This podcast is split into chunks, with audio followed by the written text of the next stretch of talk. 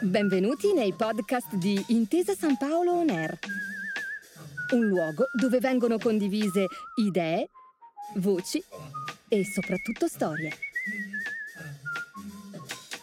Buon ascolto. Della vita di Albert Einstein non mi stancherei mai di parlare e la cosa incredibile è che ogni volta che ne parlo approfondisco particolari diversi su quello che ha vissuto e mi accorgo di dare importanza a quello o a quell'altro momento della sua vita a seconda di quello che sto vivendo realmente io. E ogni volta mi stupisco di quanto materiale io sia riuscita ad inglobare nel corso dei miei studi su di lui ho attinto dagli archivi presenti alla Hebrew University di Gerusalemme, andando personalmente a consultarli. E in quelle occasioni mi è piaciuto trovare aneddoti sul suo periodo europeo. Quando invece sono stata all'Advanced Study di Princeton in America, ovviamente ho approfondito il suo periodo americano. Ecco, le sue due fasi di vita, quella europea e quella americana, sono diversissime tra loro.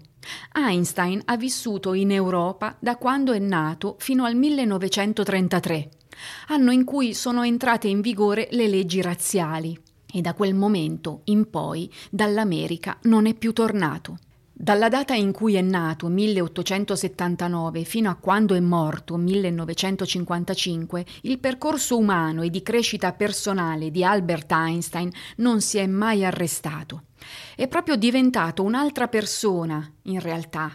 Un pensatore posato e scrupoloso. In America si è trasformato in saggio, in meticoloso, in attento osservatore di quello che ci circonda. In Europa, da ragazzo, era più arrembante, se ne fregava di tutti, faceva una costante corsa su se stesso per raggiungere la realizzazione. In America invece ha dosato le energie e ci ha lasciato in dono le sue frasi ad effetto più belle. Ancora oggi viene citato Einstein con frasi scolpite nella roccia che lui stesso elargiva per diffondere i valori buoni di cui aveva piena consapevolezza di volersi nutrire.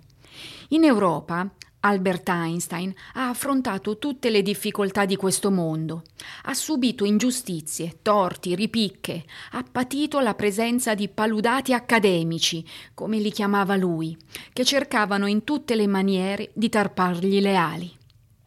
A sua volta ha creato intorno a sé diversi dispiaceri. Mileva Maric è la persona che ha subito più di tutti il contraccolpo di avere di fianco un uomo che stava per volare via nel cielo della leggenda. Ma è solo nel periodo americano che Einstein prende coscienza di tutto questo. In buona sintesi, Einstein è uscito perdente da alcune battaglie, ma ne ha vinte altre, e questa consapevolezza lui stesso ce l'ha avuta. Ha vissuto un cambiamento e questa è la cosa bella. Le sue riflessioni in solitaria gli hanno permesso di cambiare, di trovare un altro sé. Per questo in America diventa un'altra persona ed è in questo nuovo Albert Einstein che portiamo avanti il ricordo. Mentre la sua fisica, quella creata da lui, è un'altra cosa. La sua fisica più conosciuta risale agli anni della giovinezza e della prima maturità. La relatività ristretta è datata 1905, aveva 26 anni Einstein. La relatività generale è datata 1919 e aveva 40 anni.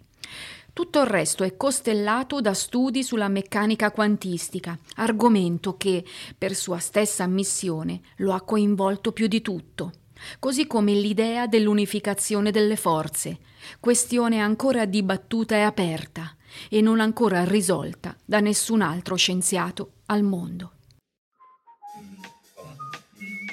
Grazie per aver ascoltato i podcast di Intesa San Paolo On Air. Al prossimo episodio.